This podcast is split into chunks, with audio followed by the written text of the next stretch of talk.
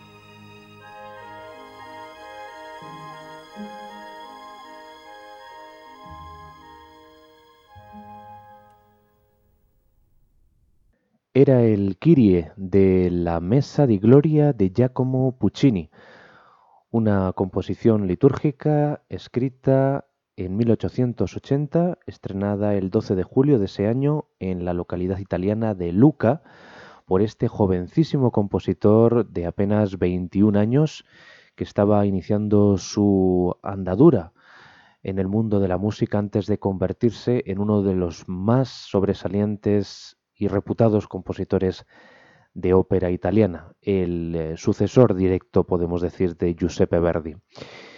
Pues aquí, em, en esta mesa a cuatro bocci, experimenta Puccini con eh, lo que va a ser eh, su caballo de batalla futuro, el teatro lírico, aunque no abandona los cánones de la música litúrgica propiamente dicha de su época en Italia. La concibió como Puccini para orquesta y coro a cuatro partes con las voces solistas de tenor y barítono. Es curioso porque el jovencísimo Puccini, en vez de optar por eh, las cuatro voces canónicas, preceptivas de una misa de estas características, pues prescinde de las voces femeninas de soprano y mezzosoprano o de soprano y contralto y únicamente nos trae las de tenor y barítono junto a la orquesta y el coro.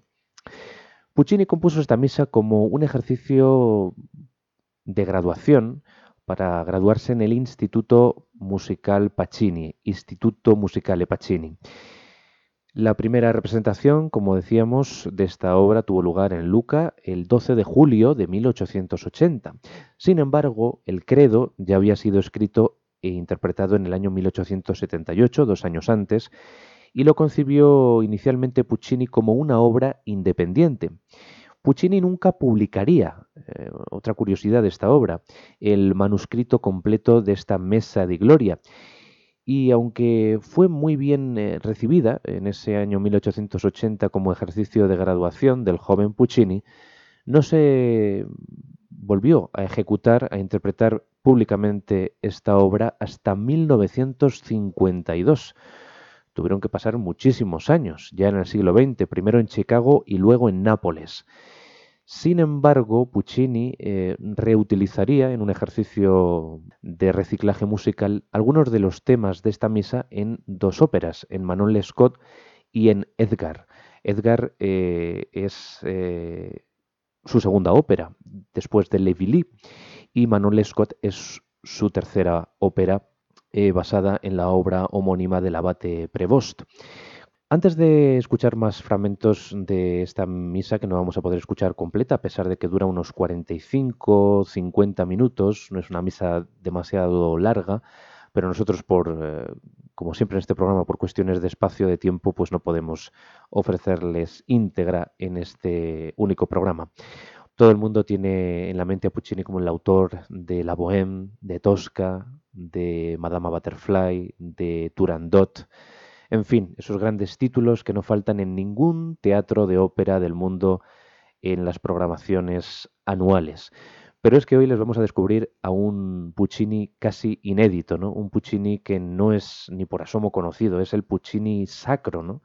Porque aparte de esta misa, pues también ya como Puccini es autor de otras eh, piezas litúrgicas, algunos motetes, piezas menores, porque no tienen eh, la injundia y la categoría de sus grandes óperas, pero que nos muestran a un chaval, a un joven músico inquieto buscando su estilo, porque, em, y les empezamos contando su biografía, este compositor nacido en Luca, en esa em, localidad en la que en el siglo XVIII pues, había nacido Luigi Boccherini, pues eh, Puccini inició sus pasos en el mundo litúrgico, porque en 1868, con 10 años, ingresó en los coros de las iglesias de San Martino y de San Michele, y a los 14 comenzó a ejercer al lado de su tío materno las funciones de organista en los actos religiosos de la iglesia. En su ciudad natal, Puccini recibió las enseñanzas musicales de Carlo Angeloni y fue este quien le inculcó el interés por la ópera, el género estrella al que se dedicaría el resto de su vida. El joven, decidido a dedicarse de lleno a la lírica después de asistir a una representación de la ópera Ida de Verdi en Parma, se trasladó a Milán, la capital operística de Italia. Tras conseguir un brillante éxito en el examen de ingreso en 1880 y ser premiado con una beca que fue otorgada por la reina Margarita de Saboya. Superadas las duras pruebas de ingreso en el conservatorio de esta ciudad, Puccini empezó a recibir lecciones de Antonio Bazzini y Amilcare Ponchielli, el famoso autor de la ópera La Gioconda. Una vez finalizados sus estudios en el conservatorio en 1883, tres años después del estreno de esta misa, Puccini presentó como trabajo final un capricho sinfónico para orquesta que mereció grandes elogios de sus profesores y de la crítica de Milán y que fue publicado en versión para dos pianos. Tenía por entonces Puccini 25 años y ya había decidido abandonar el cargo de organista en su ciudad natal, en Luca, para dedicarse de lleno a la composición operística. Bien, pues ya ven ustedes, un inicio marcado, por supuesto, como organista en Luca, y fruto de lo cual pues surgió eh, para abrirse camino en, en, ese campo de la composición musical pues surgió esta mesa de gloria pues que tuvo tantos avatares y que hasta 1952 pues no se volvió a interpretar después de, su estreno en 1880. Vamos a seguir escuchando ahora el Gloria, unos eh, fragmentos del Gloria, porque dura en torno a 20 minutos. El comienzo de este Gloria es despreocupado, como si de una cancioncita pastoril italiana se tratase. Escuchamos el comienzo del Gloria, de esta mesa di Gloria, de Giacomo Puccini, un jovencísimo Puccini de 21 años.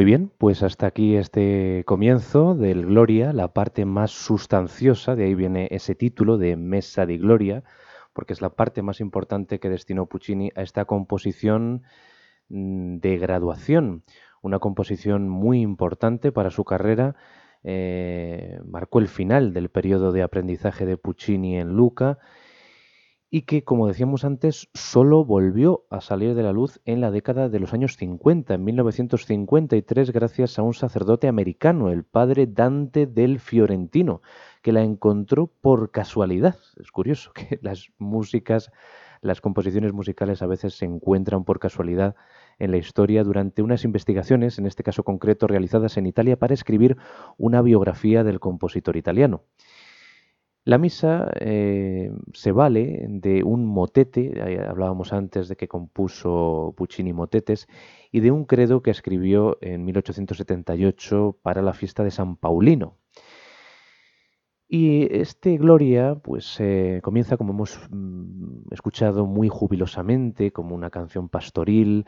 Eh, luego hay mm, sones de fanfarria. La verdad es que el estilo es muy verdiano, ¿no? Porque parece que estamos ante el Gloria al Egipto, ¿no? De la Aida de Verdi, ¿no? Quizás, eh, quizás el referente mayor que tenía Puccini en aquel momento, porque había asistido recientemente a una representación de Verdi en Parma antes de trasladarse a Milán y le causó una hondísima impresión esta obra ambientada en Egipto.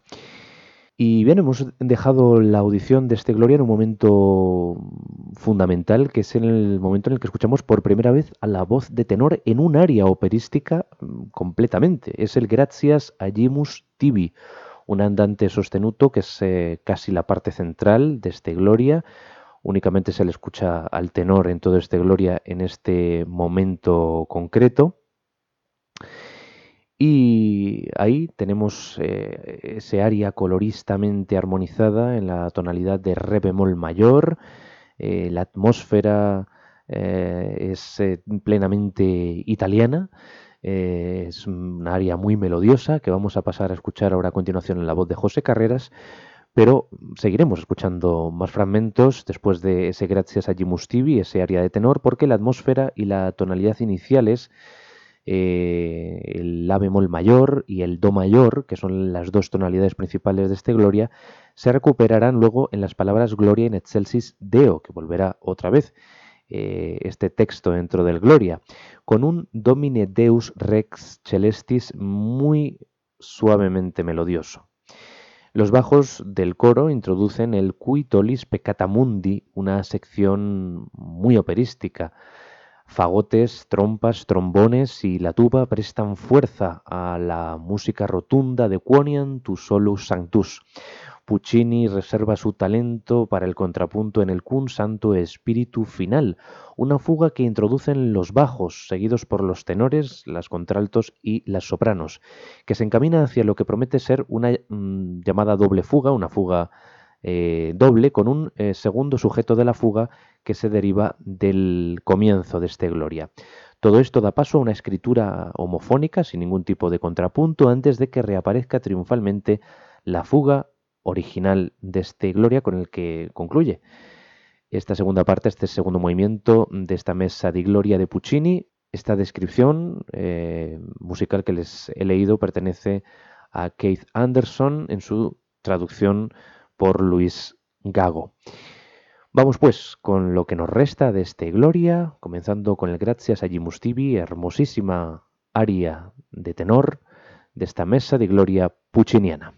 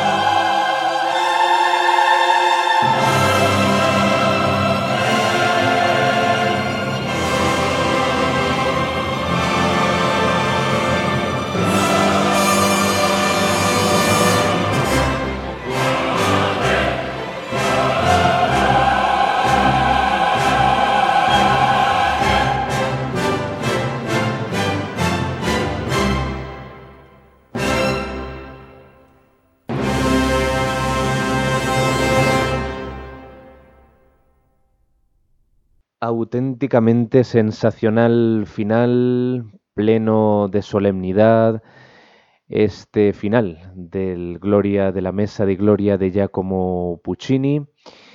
¿Qué dijo la crítica? ¿Qué dijo la crítica de esta Mesa de Gloria?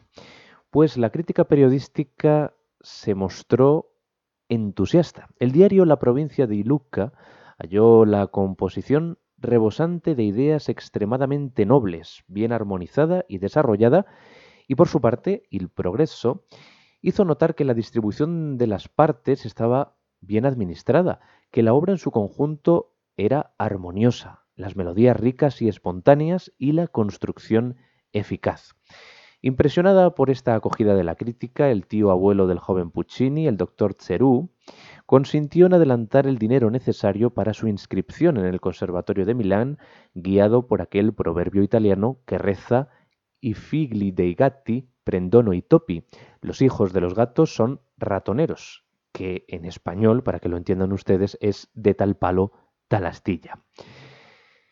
Se jugó mucho Puccini, en todo caso, con esta misa porque su futuro eh, como compositor operístico estaba ahí. De hecho, esto, esta es una misa más plenamente operística que litúrgica, a pesar de esos guiños inevitables a las fugas, al contrapunto de las misas eh, del pasado. ¿no? Puccini, aún así, habrá de abandonar desde su ingreso al conservatorio la composición de música eclesiástica, porque sabía que su futuro era el mundo de las pasiones, de las emociones humanas, el mundo de la lírica, el mundo de la ópera italiana. Tras este Gloria llega el credo, como no podía ser de otra manera, y vamos a escuchar eh, rápidamente un fragmento, el comienzo de, de este credo, que comienza en do menor, al unísono, con las voces del coro, en una enfática declaración de fe, Luego seguirá el Et Incarnatus, esa parte del credo eh, la armoniza Puccini en sol mayor y está confiada al tenor solista con el solo acompañamiento de las voces del coro. Escuchamos este comienzo del credo de la mesa de gloria del jovencísimo Giacomo Puccini.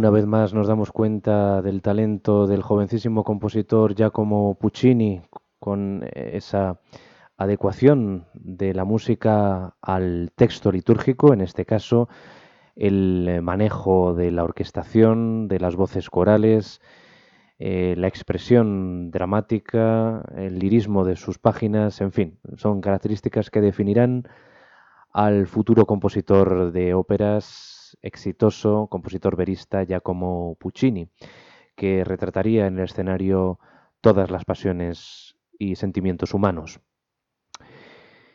Y hay que dar las gracias al autor del Bohemio Inmortal, esa biografía sobre Puccini, el padre Dante del Fiorentino, que a pesar de su nombre italiano, pues era norteamericano.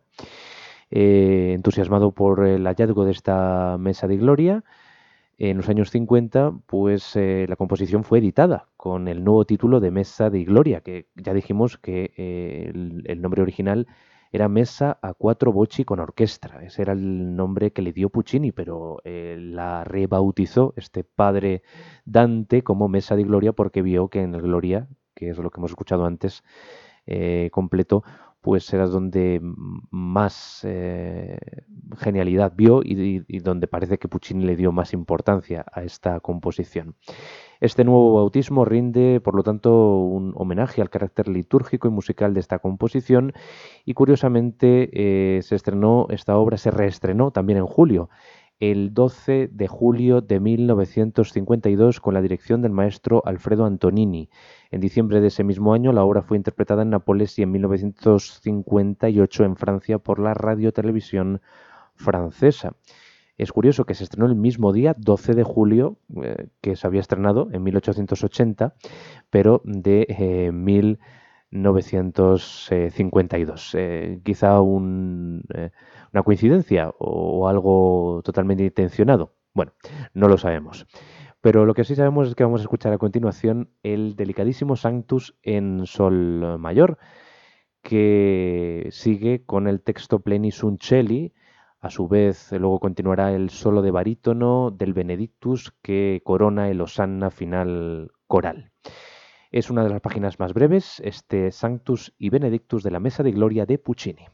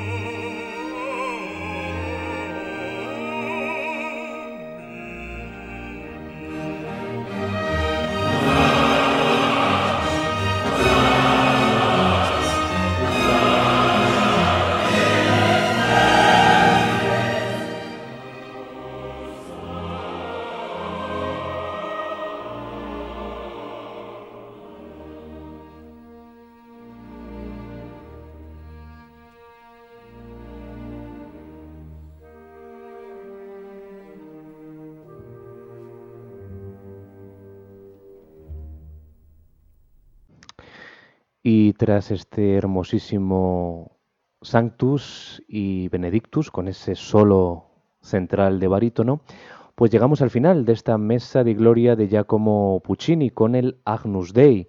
Agnus Dei que está confiado a las voces de tenor y barítono, los dos únicos solistas masculinos que hay concretamente en esta misa junto a las voces del coro. El Agnus Dei en Do mayor, eh, ya familiar gracias a su transformación operística, como el madrigal del segundo acto de Manon Lescaut, la tercera ópera de Puccini, lo utilizó ahí.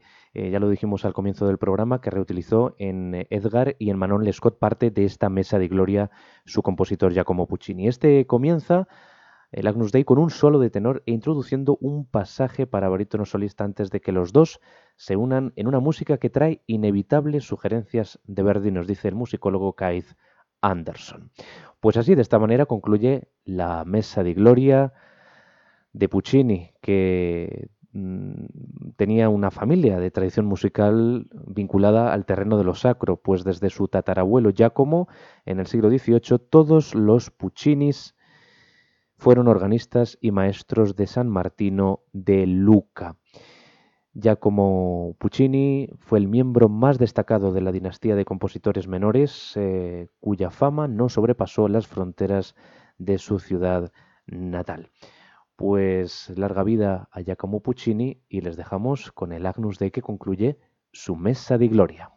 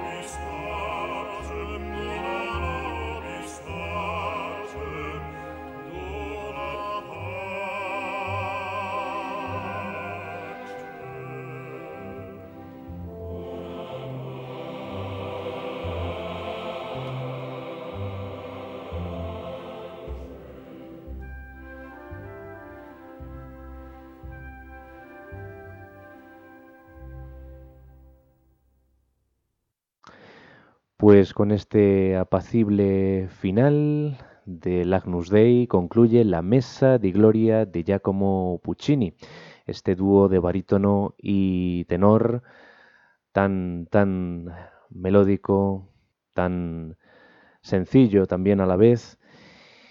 Una mesa de gloria que les hemos ofrecido en una versión protagonizada por nuestro tenor catalán José Carreras, por el barítono Germán Pray con los Ambrosian Singers y la Orquesta Filarmonía, todos dirigidos por Claudio Simone. Una de las versiones de referencia, sin duda, de las muchísimas que tiene eh, en cuanto a grabaciones eh, discográficas esta Mesa de Gloria, estrenada el 12 de julio de 1880 en Luca y reestrenada en el siglo XX el 12 de julio también del año 1952. Espero que hayan disfrutado con esta misa que revela a un compositor de unas dotes teatrales, musicales, operísticas incalculables y donde vertió toda esa expresividad eh, musical y pues ese olfato, eh, ese talento casi innato para el teatro y para convertirle en uno de los compositores eh, operísticos más importantes del siglo XX, de finales también del siglo XIX, digno sucesor del ilustre Giuseppe Verdi. Sin más, me despido de todos ustedes, facilitándoles la dirección de correo electrónico de este programa de música sacra en Radio María, en clave de Dios, arroba radiomaria.es y deseando que sigan en nuestra sintonía y que sean muy felices, me despido hasta el próximo programa. Hasta muy pronto.